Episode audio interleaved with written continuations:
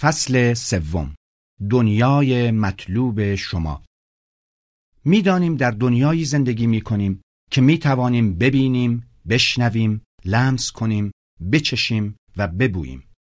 ما ادراکاتمان را دنیای واقعی یا واقعیت می دانیم و فرض ما این است که دنیا برای همه ما یکسان است. اما مانند تمثیل فیلشناسی کوران هیچ دو نفری واقعیت بیرونی را یکسان درک نمی کنند.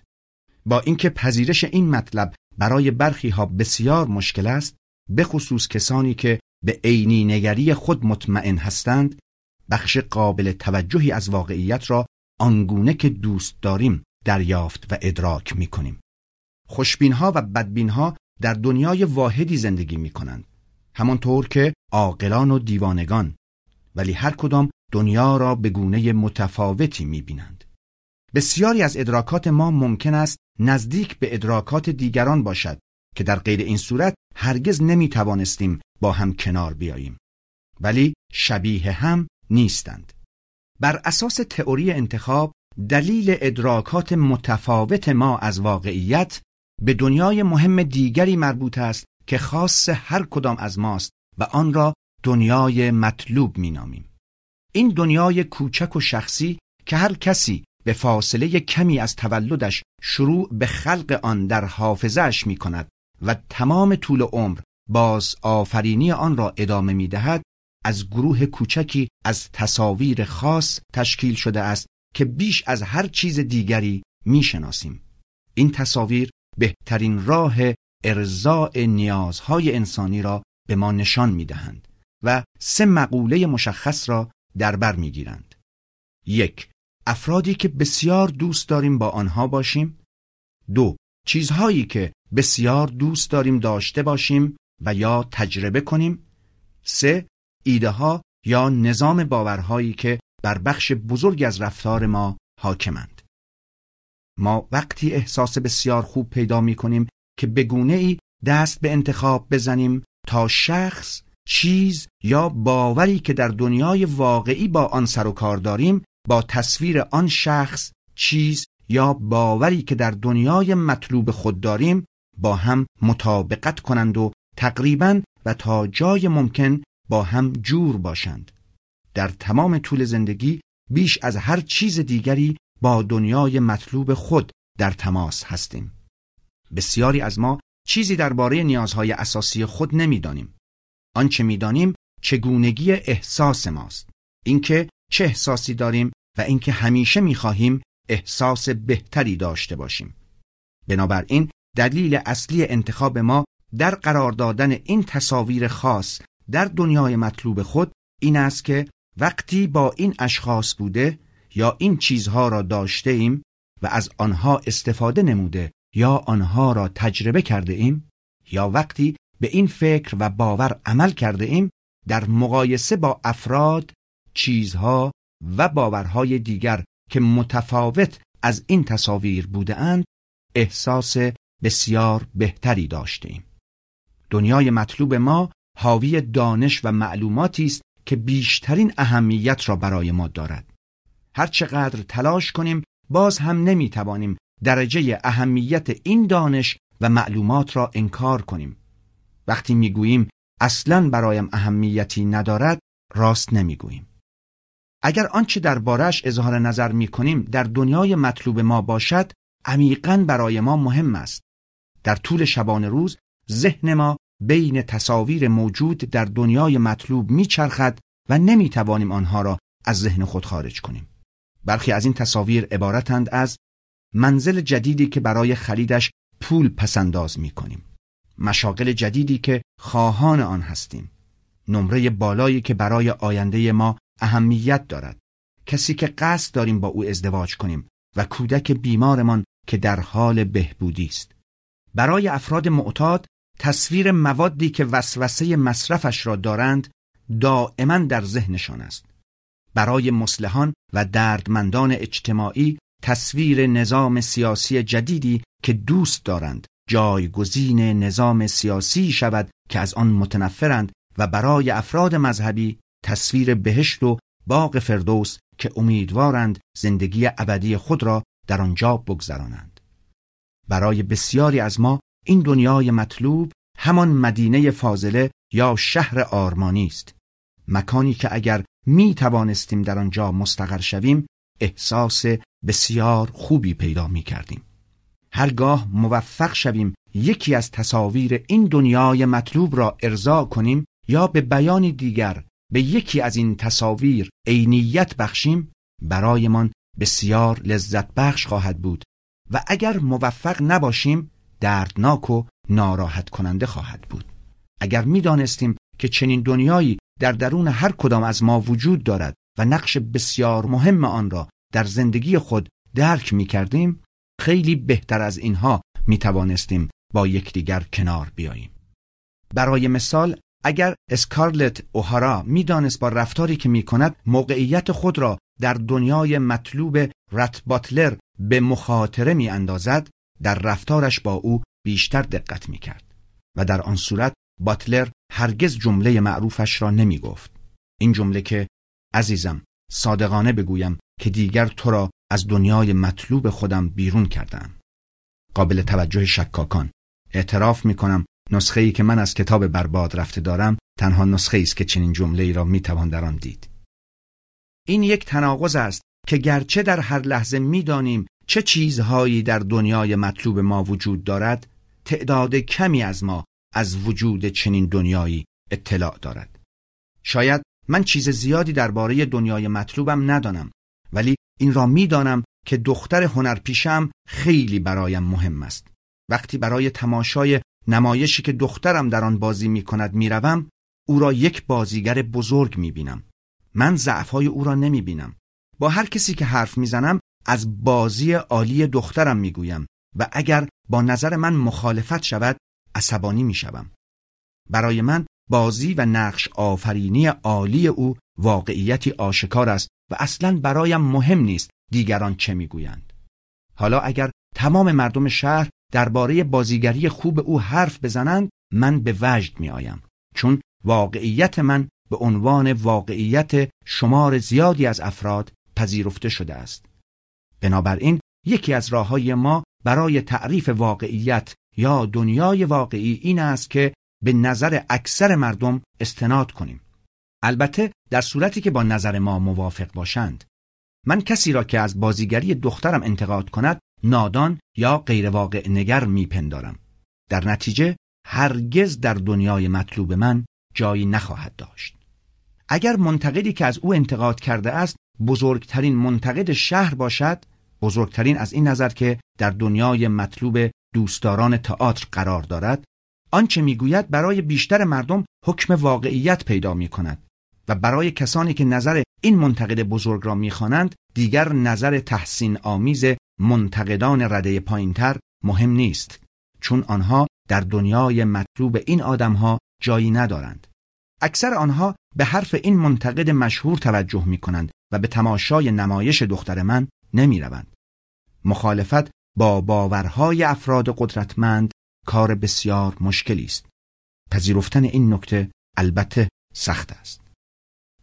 اما ما چیزی را واقعیت می‌دانیم که اکثر مردم یا افراد با نفوذ می‌گویند و در نهایت چه دیگران با ما موافق باشند چه مخالف ما واقعیت را به گونه تعریف می کنیم که بیشتر مناسب حالمان باشد.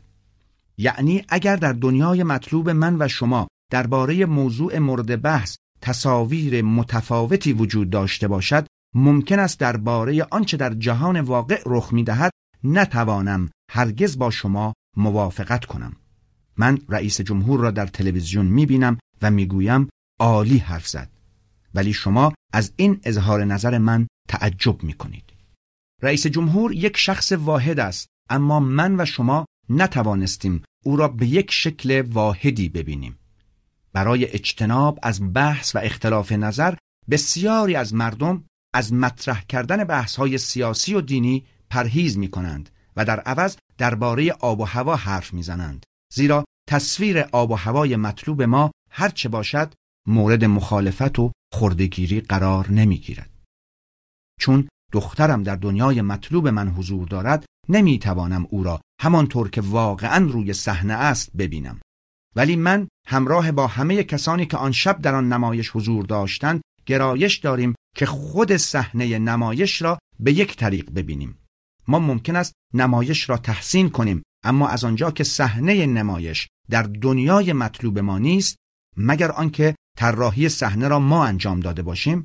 بنابراین نیازی نیست آن را متفاوت از آنچه هست ببینیم. عینی گرایی مطلق یک افسانه است. چنین چیزی تنها زمانی امکان پذیر است که همه ما دنیای مطلوب مشابهی داشته باشیم. این اختلافات را در هیئت منصفه دادگاه به روشنی می دید اگر متهم بنا به دلایلی در جهان مطلوب اعضای هیئت منصفه حضور داشته باشد اعضای این هیئت ممکن است توجه چندانی به شواهد نکنند و او را تبرئه کنند. ولی اگر در دنیای مطلوب هیچ کدام از اعضا جا نداشته باشد به رغم شواهد ضعیف او را مقصر می‌شناسند علت آنکه متهمان در دادگاه با لباس مرتب و آراسته حاضر می‌شوند و به قاضی احترام می‌گذارند همین است. ما نمی‌توانیم به هر اندازه که بخواهیم به وضعیتی نگاه کاملا عینی داشته باشیم مگر آنکه وضعیت مورد نظر به دنیای مطلوب ما ربطی نداشته باشد. اما در عمل باید چیزی به نام دنیای واقعی وجود داشته باشد که ما بخش عمده از آن را به طور یکسان و یک جور ببینیم.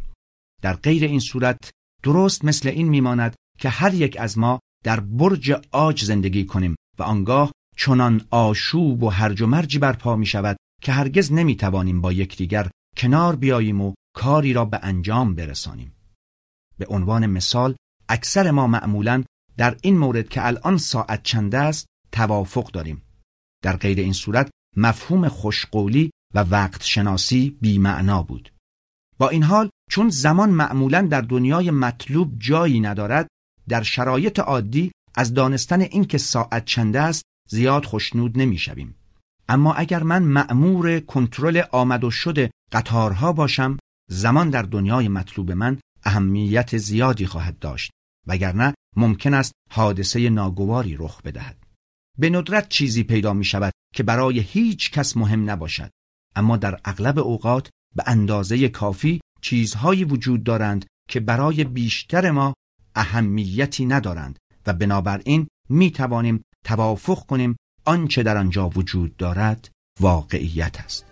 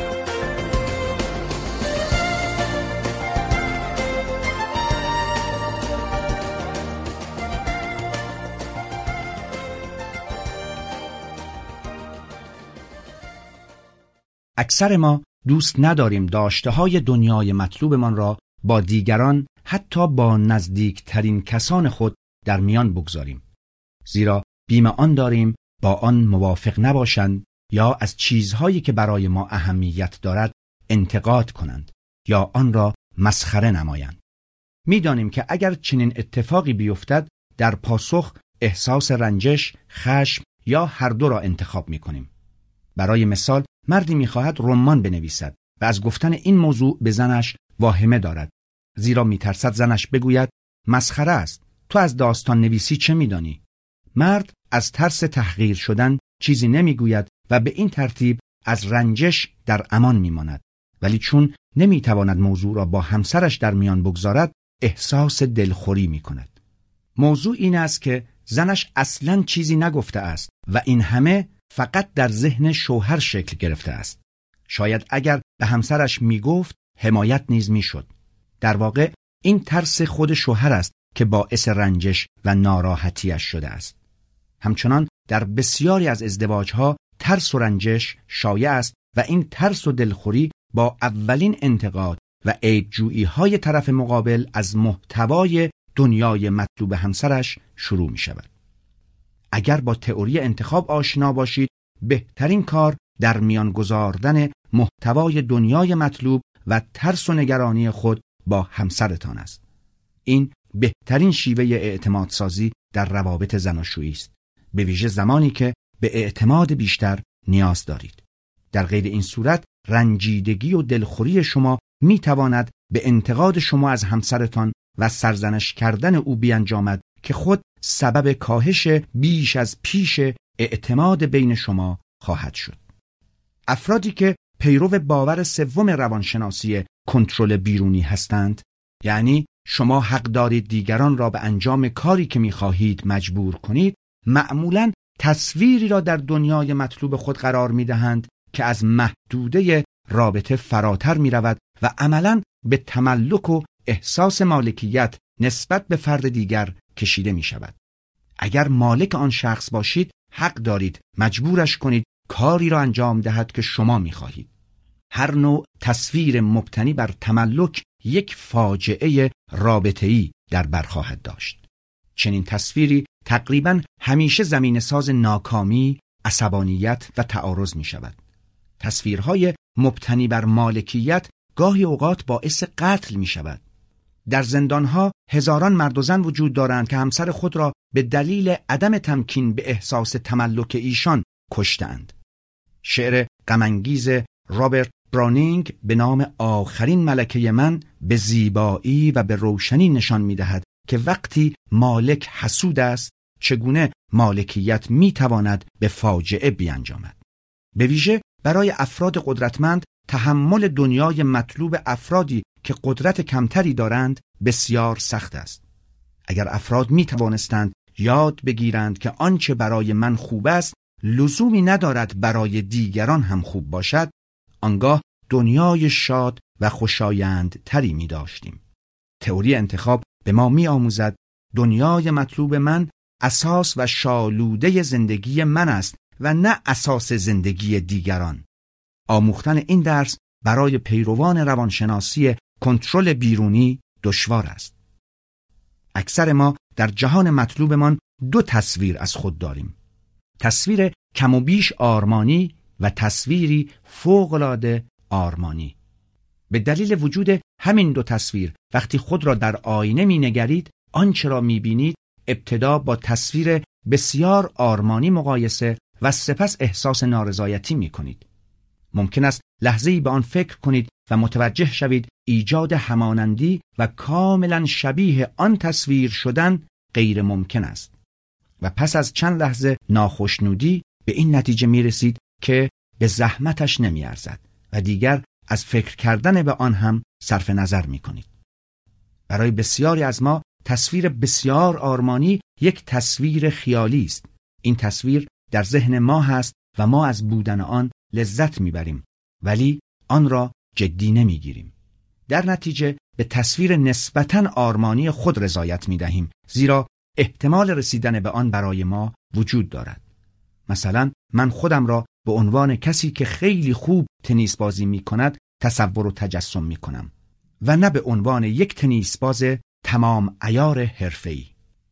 همانطور که ما می توانیم انتخاب کنیم افراد را در دنیای مطلوب خود جای دهیم و آنها را آنگونه که میپسندیم و می‌خواهیم باشند تصویر کنیم می توانیم انتخاب کنیم آنها را از دنیای مطلوبمان بیرون کنیم.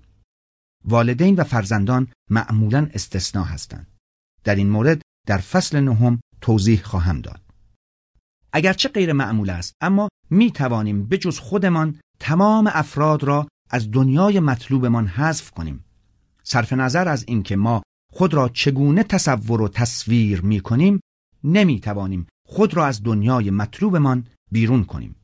اگرچه تصویرمان در دنیای مطلوبمان ممکن است غیر واقع گرایانه باشد ولی تا موقعی که خواهان آن هستیم باید تلاش کنیم مثل آن شویم. ما نمی توانیم با بیرون کردن خود از دنیای مطلوبمان از این تکلیف خودخواسته فرار کنیم. خارج ساختن خودمان از این دنیای مطلوب به معنی عدم وجود است.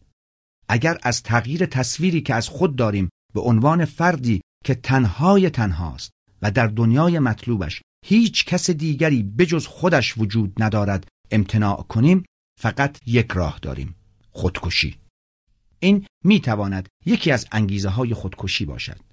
یعنی ترجیح می دهم مرده باشم تا اینکه برای دستیابی به احساس خوب و خوشنودی بخواهم به تنهایی با شیوهی که در زندگی انتخاب کرده ام نبرد کنم. این مورد با انگیزه های معمول در خودکشی متفاوت است که می‌گوید ترجیح می دهم بمیرم تا اینکه برای رابطه ای که نمی‌توانم برقرار کنم بکوشم. ما ممکن است به طور ناکارآمد و مخرب با افراد خاصی درآمیزیم و آنها را در دنیای مطلوبمان قرار دهیم. چرا که بودن با آنها احساس خوبی به ما می‌دهد. یا آنکه گمان می‌کنیم اگر با چنین افرادی درآمیختگی و تعامل داشته باشیم احساس خوشنودی خواهیم کرد.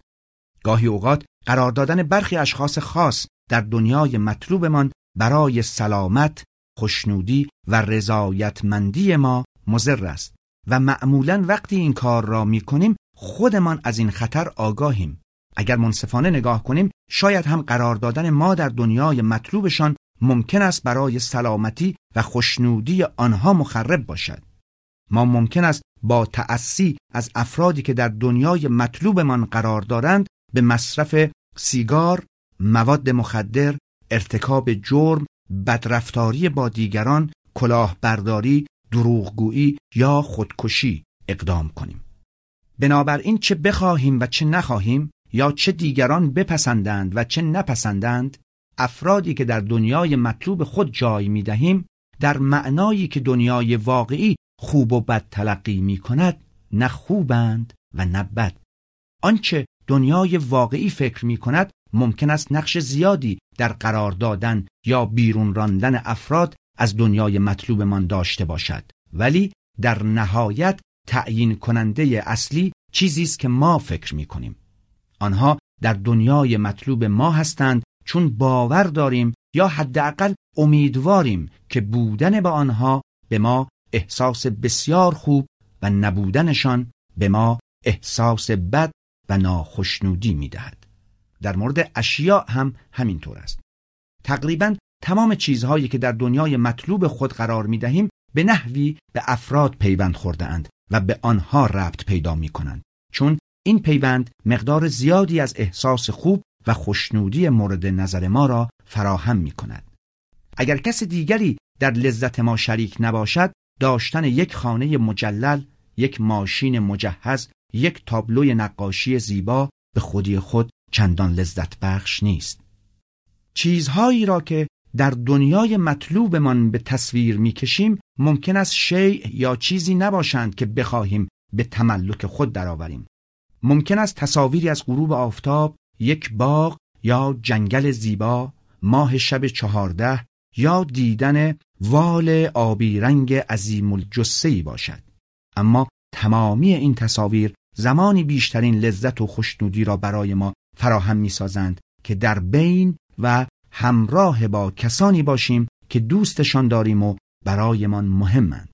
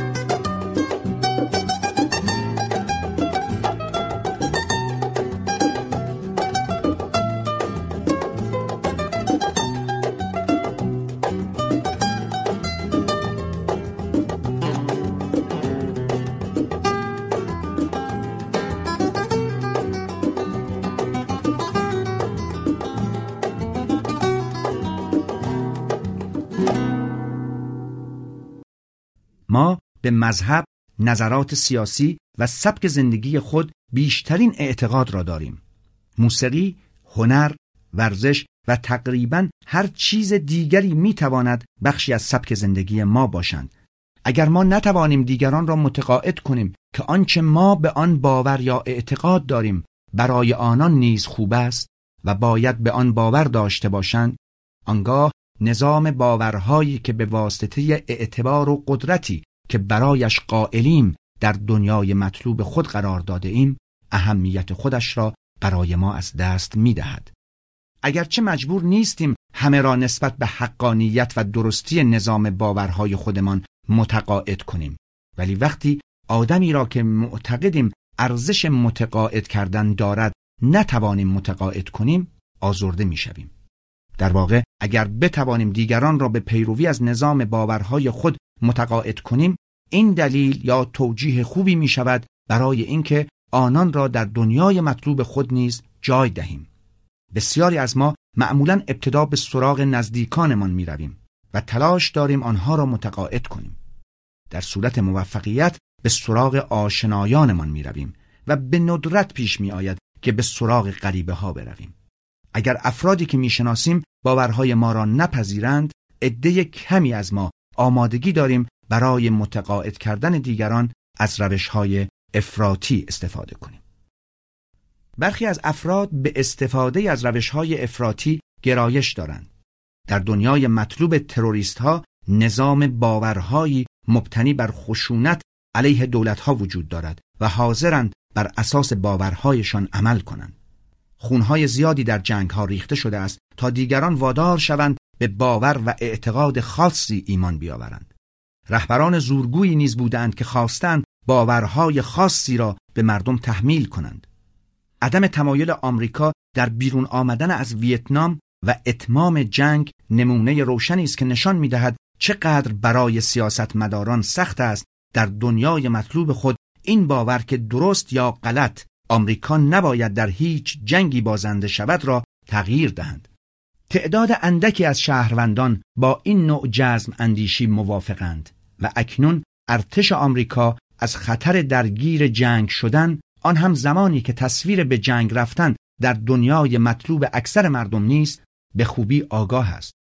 با تهدید جدی می توانید مردم را مجبور کنید برای زنده ماندن انتخاب کنند هر چه شما دوست دارید بگویند یا انجام دهند. اما این رفتار فقط زمانی ادامه خواهد داشت که زور مؤثر باشد. با این حال هر چقدر هم که زور و اجبار و تهدید به کار برید نمی توانید هیچ کسی را وادار کنید تصاویری را که در درون دنیای مطلوب خود قرار داده است تغییر دهد. تنها چیزی که هیچ احدی نمی‌تواند از شما بگیرد آزادی شما در کنترل دنیای مطلوبتان است. این آزادی در دو گزارشی که به تازگی در روزنامه ها منعکس شده است و به هم نیز ربط دارند به خوبی نشان داده می شود. گزارش اول نشان می دهد وجود کامپیوتر در مدارس بر اساس نتایج آزمون های پیشرفت تحصیلی به یادگیری بیشتر نمی انجامد. گزارش دوم که هم خبر خوب بود و هم خبر بد نشان می دهد دانش آموزان کلاس چهارم دبستان در آمریکا در مقایسه با دانش آموزان پایه چهارم دیگر کشورها در دروس ریاضیات و علوم پیشرفت بهتری را نشان می دهند. اما دانش آموزان کلاس هشتم از دانش آموزان کلاس هشتم دیگر کشورها عقبترند. گزارش اول نشان می دهد که رابطه دانش آموز کامپیوتر جایگزین رابطه معلم دانش آموز شده است. کامپیوترها وسایل خوبی هستند ولی معلم نیستند. اگر کامپیوترها کنار یک معلم خوب باشند، معلمی که محدودیت های دانش آموزان را بشناسد و بگونه با آنان تعامل برقرار کند که دانش آموزان او را در دنیای مطلوب خود قرار دهند مفید و مؤثر خواهند بود. بر اساس تجربه من استفاده دانش آموزان از کامپیوتر در کلاس درس و مدرسه بدون رابطه و تعامل با معلم اثر چندانی ندارد. البته این بستگی دارد به اینکه دانش آموزان به چه میزان از کامپیوتر استفاده می کنند. در مورد افت یادگیری بین مقاطع چهارم و هشتم نیز همین استدلال صادق است. آنچه عملا در این دو مورد اندازه گیری شده تعداد دانش آموزانی است که معلمان را در دنیای مطلوب خود جای دادهاند. اگر در هر جای کشور به کلاس های اول تا چهارم بروید و اوضاع کلاس ها را زیر نظر بگیرید و سپس در همان منطقه یا ناحیه به کلاس های ششم، هفتم و هشتم بروید بیشک تفاوت فاحش را خواهید دید. دانش آموزان کم سن و سالتر نسبت به دانش آموزان مسنتر در فرایند یادگیری بیشتر مشارکت می کنند. این به نوعی دیگر به ما می‌گوید که دانش آموزان کم سن و سالتر نسبت به دانش آموزان کلاس های بالاتر معلمان خود را بیشتر در دنیای مطلوبشان قرار می دهند. من در فصل دهم توضیح می دهم که چرا چنین افتی در یادگیری رخ می دهد. به طور کلی این افت یک دلیل ساده دارد. روانشناسی کنترل بیرونی در مقاطع بالاتر بسیار رایجتر از مقطع ابتدایی است. علت این افت در یادگیری به کارگیری این نوع روانشناسی است و نه خود دانش آموزان یا معلمان.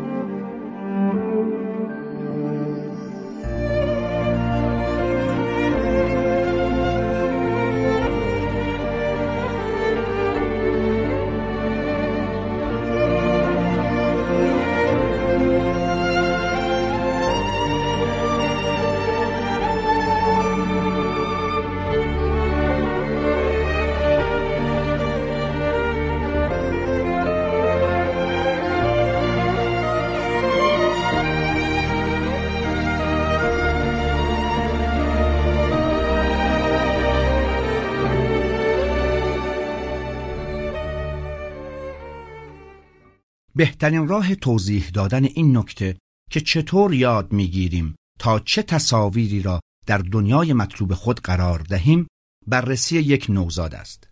نوزاد در چند هفته اول زندگیش فقط احساس خود را می‌شناسد تا وقتی که احساس خوب یا راحتی می کند می خوابد. یا اگر بیدار باشد به اطرافش نگاه می کند.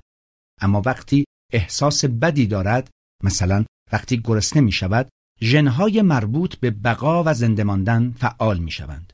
او اکنون هدفی دارد که باید به آنها برسد و آنچه را از دستش برمی آید انجام دهد تا دوباره احساسی خوب یا راحتی کسب کند. اما در این مرحله از زندگی به غیر از چند رفتار ساده که با آن زاده شده یعنی گریه و سر و صدا کار دیگری نمی‌تواند انجام دهد. کودک در کمتر از یک یا دو هفته یاد می‌گیرد درد، گریه و دریافت غذا را با هم درآمیزد و کنار هم قرار دهد. او سپس با گریهش دریافت غذا را هدف قرار می دهد چرا که دریافت غذا و تغذیه شدن احساس خوبی در او ایجاد می کند.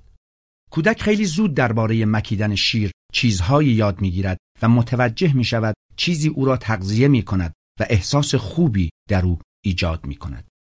این آگاهی اساسی مربوط به بقا و زنده ماندن که احساس خیلی خوبی به همراه دارد نقطه آغاز دنیای مطلوب اوست.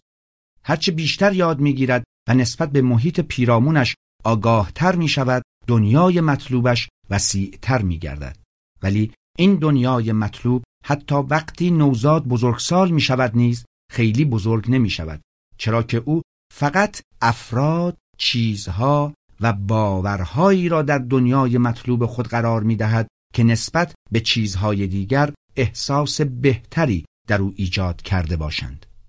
ظرف چند هفته چیزی که او را تغذیه و به او کمک می کند تا احساس خوب داشته باشد به یک فرد تبدیل می شود و سپس به یک فرد خاص که معمولا مادر است. مادر اولین کسی است که در این دنیای ویژه و خاص میپذیریم. کودک به تدریج میآموزد گریه رفتاری است چند منظوره که نه تنها به رنج کمتر می انجامد بلکه بسیاری از اوقات شادی و خوشنودی نیز به ارمغان می آورد چون مادر و حتی دیگران را وا دارد کار خود را رها کرده و به او رسیدگی کنند. او نمی‌داند خوشنودی یعنی چه اما یاد می‌گیرد که بین این احساس و داشتن تماس نزدیک با افراد رابطه وجود دارد. و همین موضوع آمادش می کند تا بعدها مفهوم خوشنودی و رضایتمندی را نیز یاد بگیرد. همزمان با این فرایند او رفته رفته تفاوت احساس خوب و احساس بد را می‌فهمد. تفاوتی که برای تمام عمرش اساس انگیزه های او می شود. کودک در شش ماهگی به خوبی می‌داند احساس خوب با تصویری که از مادرش در دنیای مطلوب خود دارد مرتبط است. در عین حال کم کم متوجه می شود تلاش های مادر در همراهی کردن با تقاضاها و خواسته های بیوقفه او بینقص نیست. وقتی باد در معدش جمع می شود مادرش کاری نمی تواند بکند جز آنکه آرام پشتش را بمالد تا آروغ بزند. گاهی مادر موفق می شود و کودک احساس بهتر می کند. ولی صرف نظر از موفق شدن یا نشدن کودک به طریق مبهمی متوجه می شود که مادرش همواره کوشش می کند تا به او کمک نماید احساس خوب را تجربه کند. او همچنان می‌فهمد گاهی اوقات خودش باید تا جای ممکن بتواند به نحوی با مسئله کنار بیاید. درک این نکته که مادر همواره تلاش دارد به او کمک کند حتی زمانهایی که از دستش کاری بر نمی آید دلیل دیگری است که کودک به قوت به نگه داشتن تصویر مادر در دنیای مطلوب خود ادامه می دهد. او در عین حال می‌فهمد که کمک کردن به خودش صرف نظر از اینکه مادر چقدر خوب است فکر بسیار خوبی است. وقتی کودک یاد می‌گیرد به خودش کمک کند به تدریج یک تصویر نیرومند از خود در دنیای مطلوبش قرار می دهد. بدین ترتیب او اولین بذر آزادی شخصی را میکارد. افرادی که در دنیای مطلوب ما قرار دارند هرچه بیشتر به ما اجازه دهند کارهای خودمان را انجام دهیم بیشتر و بهتر مراقبت کردن از خود را می آموزیم. در حدود دو سالگی تصویر قوی و نیرومندی که کودک از خود در دنیای مطلوبش می سازد ضربه غیر منتظری می خورد. خودش هنوز نمی‌داند ولی ژنهایش به خوبی آگاهند که کشاننده جدیدی راحتی او را کمی به هم زده است. او به دنبال کمی قدرت است. به غیر از پدر و مادر به چه کس دیگری می‌تواند رجوع کند تا به او کمک کند از این ناکامی جدید رهایی یابد. در برخی مواقع کودک با کوچکترین تفاوت بین آنچه دارد و آنچه در دنیای مطلوبش هست مثلا عروسکش را می‌خواهد ولی آن را پیدا نمی کند. انتخاب می کند جیغ و داد راه بیندازد و مادر یا پدرش هرچه در این راستا انجام می دهند او همچنان به جیغ و داد ادامه می دهد.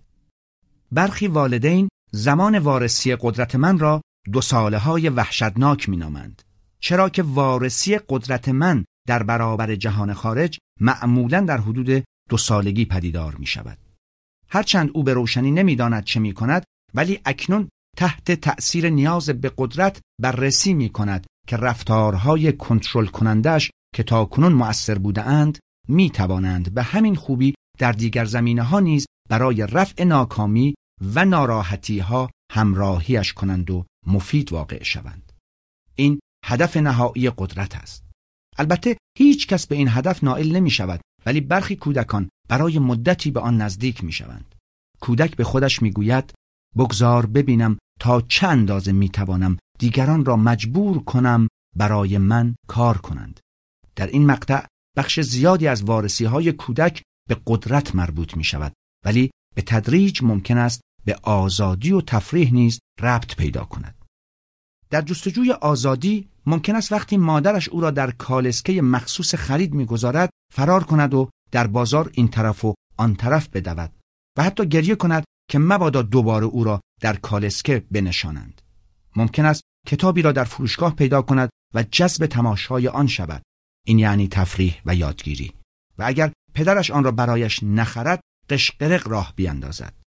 گاهی اوقات نیز پیش می آید که چیز خاصی نمی‌خواهد و فقط می‌خواهد ببیند پدر و مادرش به سرعت و با اشتیاق به تقاضای او پاسخ می‌دهند یا خیر. زمانی بین دو و چهار سالگی متوجه محدودیت ها می شود و شروع می کند به تغییر و اصلاح تصویری که قبل از سربرآوردن نیاز به قدرت در دنیای مطلوب خود از والدین ساخته بود. تصویر اینکه والدینش همه کاری برایش انجام می دهند اصلاح می شود. متوجه می شود که پدر و مادرش هر کاری را که او بخواهد انجام نمی دهند. با این حال هنوز ارزش ماندن در دنیای مطلوب او را دارند.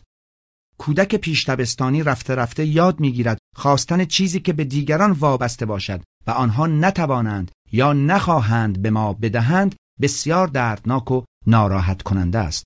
بنابراین فرایند بیش از حد متوقع نبودن را می آموزد. این سازگاری و انتباق دنیای مطلوب خود با امکانات موجود درس بسیار ارزشمندی است. کودک همچنین یاد می‌گیرد افرادی را که در گذشته از آنها آزرده شده است از دنیای مطلوب خود خارج کند و در قرار دادن افراد در دنیای مطلوبش واقع بینانه تر عمل کند. والدین خوبی که از ابتدا برای بچه ها روشن می کنند چه کارهایی را آنها و دیگران برای بچه ها انجام می دهند و چه کارهایی را خودشان باید انجام دهند در ساختن دنیای مطلوب معقول به کودکان کمک مؤثری می کنند. والدینی که از هم جدا شده اند و حالا هر یک برای دستیابی به جایگاه خاص در دنیای مطلوب فرزند خود با هم رقابت می کنند در وضعیت مناسبی برای آموزش این درس مهم به فرزندان خود نیستند. فرزندان آنان غالبا از این وضعیت سوء استفاده می کنند. یاد گرفتن چگونگی کنار آمدن با واقعیت به میزان زیادی خوشنودی یا فلاکت و بدبختی بچه ها در بقیه عمرشان را تعیین می کند. البته ظاهرا شمار زیادی از بچه ها این درس را خوب یاد نمی گیرند.